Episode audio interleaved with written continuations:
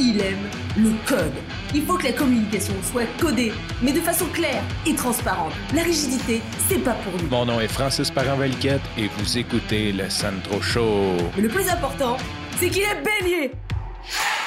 Aujourd'hui, c'est un petit épisode court, mais pour les mauvaises raisons. En fait, je ne sais pas si tu le sais, mais demain, le 5 avril 2021, je lance officiellement le podcast Pourquoi faire un balado. En fait, j'ai lancé le 22 février, mais j'ai juste mis mon épisode 0 à partir du 5 avril à toutes les semaines, tous les lundis matin, 6h30. Je vais mettre en ligne un nouvel épisode de podcast de Pourquoi faire un balado. Donc, le 5 avril, c'est ma fête et c'est le lancement.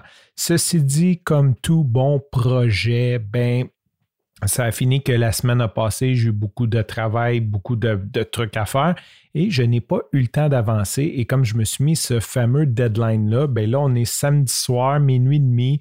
J'ai réalisé que je n'ai pas enregistré mon épisode du Centro Show et que je suis un peu dans l'énergie de l'étudiant qui a qui est en fin de session puis qui doit remettre un travail le lendemain et qui en a beaucoup plus à faire qu'il reste de temps. Je suis un petit peu dans cette énergie-là présentement. Je ne peux pas dire que j'aime pas ça. La seule chose, c'est que c'est sûr que c'est une croyance, mais j'ai l'impression que demain, je vais payer pour et que demain soir, malgré que c'est que je vais quand même avoir quelques petits ajustements à faire pour être sûr d'être prêt pour lundi matin.